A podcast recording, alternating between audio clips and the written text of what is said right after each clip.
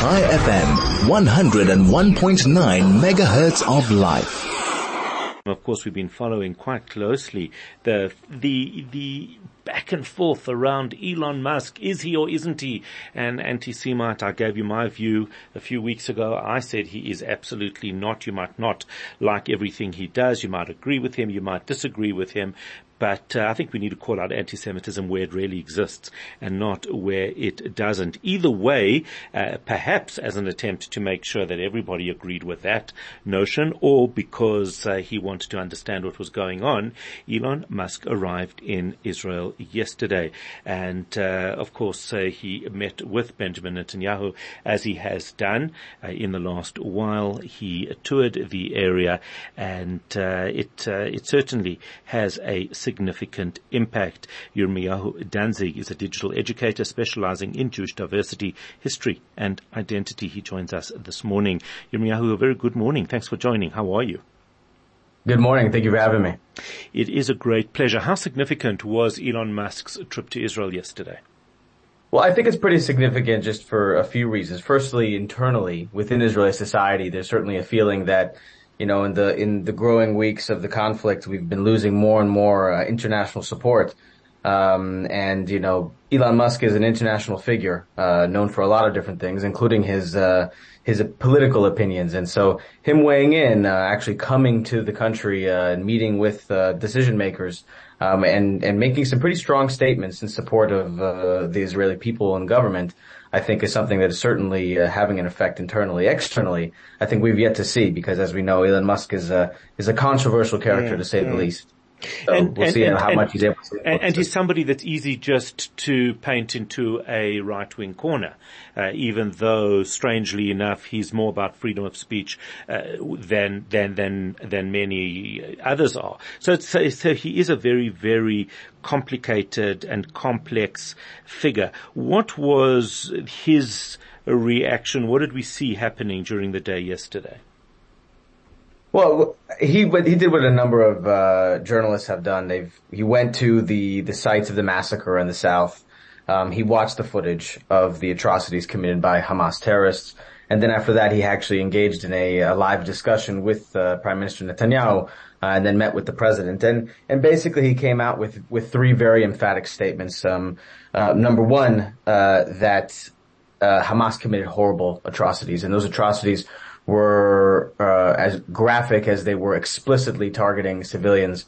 Um, the second was that Israel is doing its utmost uh, to limit civilian casualties uh, from our side, and the third uh, was was actually a call to action: is that after Hamas must be defeated, um, then we have to be investing in infrastructure for Palestinians in Gaza, and he actually committed uh, to contribute to that himself which is incredible. Uh, you know, now, you know, that, that it really does put his money w- where his mouth is. What about the platform though? Because obviously, uh, certainly what I see uh, the most horrific, horrific things that seem to be allowed on the platform. I don't have a lot of success in having them removed when I report them. Uh, I'm not sure that the platform is achieving its goal to eliminate health, uh, hate speech while managing free speech.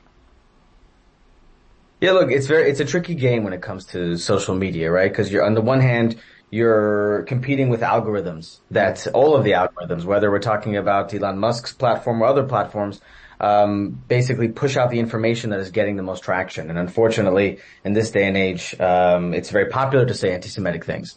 Um, so it's uh, on the one hand, we've seen some very clear statements that certain types of anti-Semitism uh, will be removed, will be censored, by while others uh, will continue to to go on undisturbed. So I think uh, from from my activism in the space of social media, uh, we're not seeing a, uh, a strong effect on on the proliferation of anti-Semitic rhetoric on the platform. Do any of the platforms succeed in in getting it right? So far, no, because I, the, the, main issue is that, like I said, the, the goal of these platforms is to keep people on them as much as possible, meaning mm. looking at content, sharing content as much as possible, and foreseeing that a lot of people are really engaging with anti-Semitic content, content that denies the right of Israel to exist, that demonizes Jews, generally demonizes the IDF. Um, if that's getting a lot of traction, then the algorithm will push it out, and that's what we're continuing to see. Mm. Um, I mean, yesterday I get uh, I got a direct message saying uh, how it was Jews that destroyed Russia, caused millions of people's deaths, and when they wanted to do it to Germany, the German nation resisted. It was a war between Jews and Gentiles. You people destroyed Europe, which in truth, mm. um, you know, I, I, said, yeah, well, us Jews are the ver- you know worst, spelled W U R T S. You know, uh, but it, it, it, it's just, it, this is the type of content and it doesn't really, uh, you know, it doesn't really help to report because it just doesn't get removed. But at the same time, you're right. It, it makes it a, an interesting place to be because other people watching in, say, you know, uh, become engaged in that conversation because it, it feeds a little bit of our outrage, which we also enjoy, don't we? Certainly. And, and, and look, the, what I tell people that are active in these spaces, Jewish people and our allies, is that, you know, we can mass report, but at the end of the day, we're such a small percentage of the, of the human population. Uh, we, our, our time would be better served actually creating content to, to explain and debunk and, and using some of the tactics mm, mm. Uh, that our enemies use. Uh, Gimper, one of our listeners says, why hasn't Mark Zuckerberg showed solidarity, visited Israel? Why does he get, seem to get a free pass with regard to anti-Semitism spewed on his platforms? Look, uh, Zuckerberg has done a, a, pretty good job of ignoring Jewish issues, right? Um, and, and we're, we're seeing this across the board of, you know, the kind of uh, progressive uh, elite in, in the West you know, was very active when there was issues re- relating to other minorities. But the mm. second uh, the Jewish community is being under attack, then it's uh, it's much easier to just remain silent and not have to suffer any consequences for that. Um, and that's that's our responsibility, right? We're we need to be using our collective uh, will as communities that are connected to people in places of power, that are connected to decision makers, people in the media. You know, not in a tropey way, but in a legitimate way, just like other communities do, um, to to hold these people accountable. Because at the end of the day uh, Zuckerberg is a member of our community. He's used that uh, in order to justify some of his actions in the past. So we need to use this moment to say, hey, you, this is where you put your money where your mouth is, like we're seeing right now with uh, Elon Musk. You know, it's interesting. As we was talking about this, I was thinking, I don't recall seeing any, uh, you know, marked safe from Hamas uh, around the time of the atrocities. There was none of that. Was there? I, I don't recall seeing it. And, and there was, look, there's a lot of people that were quite suspiciously silent in the wake of the massacre. Um, that all of a sudden woke up uh, a few weeks later when the images were coming out of Gaza, the horrible images that, that mm, of, of, course. Yeah. But and and so I'm, I'm afraid that uh, you know we're, we're seeing a lot of that right now, and, and certainly from a lot of the people that we would like to expect more from. So is the Elon Musk trip, just to, to circle back to that, is the Elon Musk trip going to be positively received or is it all, or is it simply going to entrench everybody into the, yeah, you see Elon Musk is a right wing nut. He met Netanyahu, uh, who represents all right wingers in Israel, uh, in the world, uh, at the moment if you, if you follow social media. So does it just entrench it further? I, I think it, it, you know, his actions so far have confounded a lot of people that find themselves on both sides of the issue. Uh, you know, with him opening up uh, Wi-Fi to the people of Gaza mm and also mm coming certain podcasts and criticizing uh, Israeli use of force uh, against civilians.